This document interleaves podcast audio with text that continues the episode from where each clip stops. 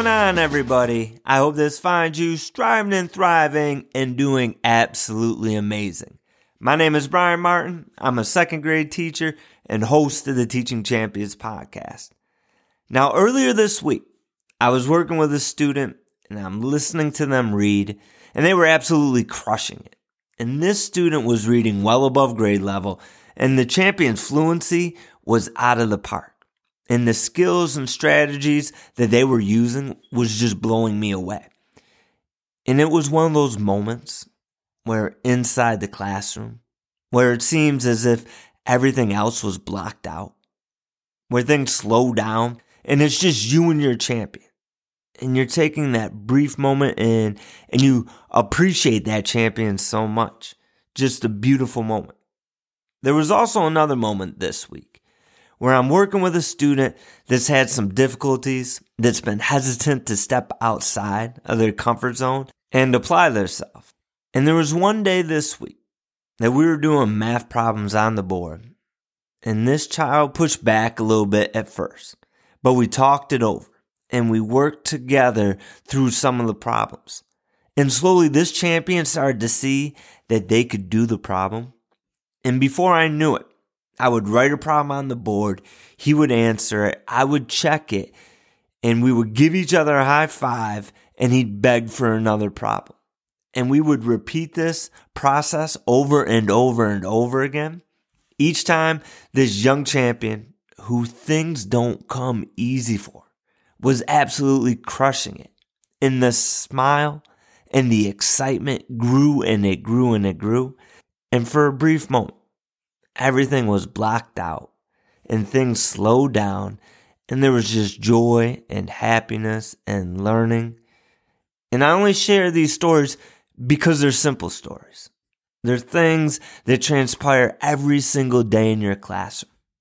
And sometimes we see them and sometimes, even though you're right there and you're listening to your student read, or you're right there at the board and you're working on problems with your scholar, the worry of everything else that's going on, the endless to do list, the stress of the day, the fire that you put out moments ago, it's all weighing on you and you miss out on grabbing those small moments of joy. And one other thing that I did with these moments is I made sure that I made a conscious effort to remember them and to spend a few moments at night remembering them, reliving that joy that was right there in the moment. Because the week is filled with moments that, to put it in simple terms, may not be pleasant. And those moments are so easy to hang on to and take home with us. The thing is, holding on to these moments never makes us feel better at the end of the day. It never makes you motivated when you hear that alarm clock go off in the morning. It doesn't make you motivated to jump out of bed and get back into the classroom. But I know for myself, when I grab on to those moments of joy and I make that conscious effort to think about them for just a few minutes at night, that that next morning, when the alarm clock goes off, that motivation to get back into the classroom is just a little bit more. That mental state that I'm in is just a little bit better. So be aware of what's happening around you because those small, simple moments that are happening in your classroom each and every single day, they can truly have a huge impact on you. And this week, I want to talk about little bits of wisdom that I've heard lately that are good reminders as we head into April. And last summer I read a book by Jon Acuff called Soundtracks. And it was all about the thoughts that we hear in our head, that self talk, those thoughts that we play over and over again in our minds. And think about how pivotal self talk is. You can hype yourself up. You can get ready to face any situation. You can put yourself in a healthy, positive state with your self talk. Or you can crumble yourself down and chip away at who you are by saying things such as, you're not good enough. You can't do it. You're not worthy of it. And in his book Soundtracks, Jon Acuff talks about strategies that we can use to change these negative thoughts into more positive ones. And one of his strategies is to pay attention to what other people say. There's a lot of wisdom out there and things that are said in normal conversation that if we have paid attention to them and we made a mental note or wrote them down, they can bring us huge benefits. You can incorporate them into your own self talk. And over the past year, I've really tried to make a conscious effort to pay attention when other people are talking and to really reflect on the words that they say. And I want to share a few of those reflections with you today. Now, some of these may resonate with you, and you might want to make a mental note of them, or you might not. But think about some of the conversations that you have had recently, or maybe think about something that you've read or heard on other podcasts. We want to take these great soundtracks and we want to make them our own. And the first comes from an awesome guy who's a few years older than me and a lot wiser than I am. And we were talking, and he was telling me about his grandchildren. And his one grandchild is two. And I made the comment about the terrible twos. And he paused and he said, I really don't think they're terrible. And he went on to say how he has found that at every stage of life, there's joy to be had from youth all the way up. Each stage is different, but there's joy to be found in every stage. And our conversation ended, and I spent a lot of time thinking about this. And there's so much truth to it. Every stage brings with it unique life experiences and moments of joy.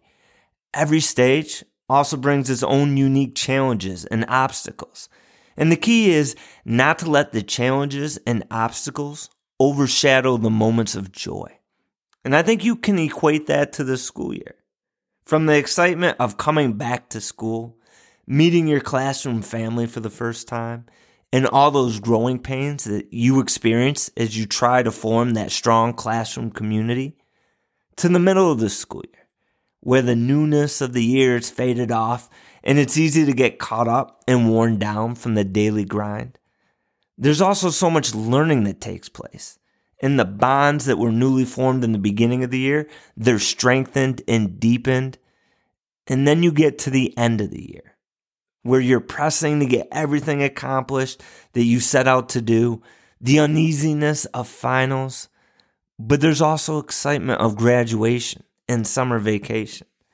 Thrown in with some of the sadness of saying goodbye to your classroom family, and as we roll into April, I know for myself, there's another week of school and then we have spring break. And once we come back, a few weeks will go by and then we're really into that final home stretch. So I hold on to the words that my friend shared with me. There's joy in every stage. So try not to get caught up in the busyness, to be weighed down by the stress, and miss out on some of the pretty amazing moments because there's beauty in every stage. Another conversation that I had recently that really stuck with me is from a good friend of mine. We were assistant coaches together for 14 years, and we spent a lot of winter nights on long bus trips for road games, breaking down everything under the sun. And he's moved on to become the head varsity coach, and I've stepped away from the basketball program. And he had a phenomenal season this year. And they made a great playoff run, but they ended up getting beat. And when you're a coach and you put so much passion and you put so much love into your team, it can be really hard when that season comes to an end. So I gave him a few days and then I reached out just to do a little check in and see how he was doing. And what he said was one of the reasons why he's such an amazing coach. You know, of course, he would have loved to continue the team season and made that last push for the state championship. But he said that didn't take away from everything that his team accomplished. He talked about how sometimes we can get so caught up on what wasn't done, what goal we may not have achieved a win that we may not have gotten, that we forget about everything that we did achieve, how far you did come. The amazing moments that you had along the way. And he just expressed his appreciation for his team, their commitment, and all the great memories that they made along the way. And that conversation just affirmed for me my appreciation for him. And it was such a great reminder that we can get so focused on that end result. And if we fall just short of whatever we're trying to accomplish, it's easy for us to view it as something of a failure. And in doing that, we rob ourselves of the appreciation for what was accomplished. We rob ourselves of appreciating those special moments. We rob ourselves of appreciating the hard work and that effort that took place. It was such a great reminder as we near the end of the year to really check yourself on what you consider to be a success for you and for your students. You should have uh, those big, awe inspiring goals. But be careful not to rob yourself of appreciating everything that was accomplished along the way. And the third soundtrack that I always hold on to close, especially on those days where everything just seems to go wrong. Maybe the champions had a tough day. Maybe your lesson just fell short. Maybe you had a disagreement with a colleague. There's so much that can happen over the course of a day. But in the end, no matter how tough the day was, I always remind myself tomorrow is not today. The sun's going to rise, another day is going to begin, and it's a new start. So if you're having one of those days, before your head hits the pillow, just remind yourself tomorrow isn't today. And the last soundtrack comes from a young elementary student. And if you haven't heard about this yet, it's pretty awesome.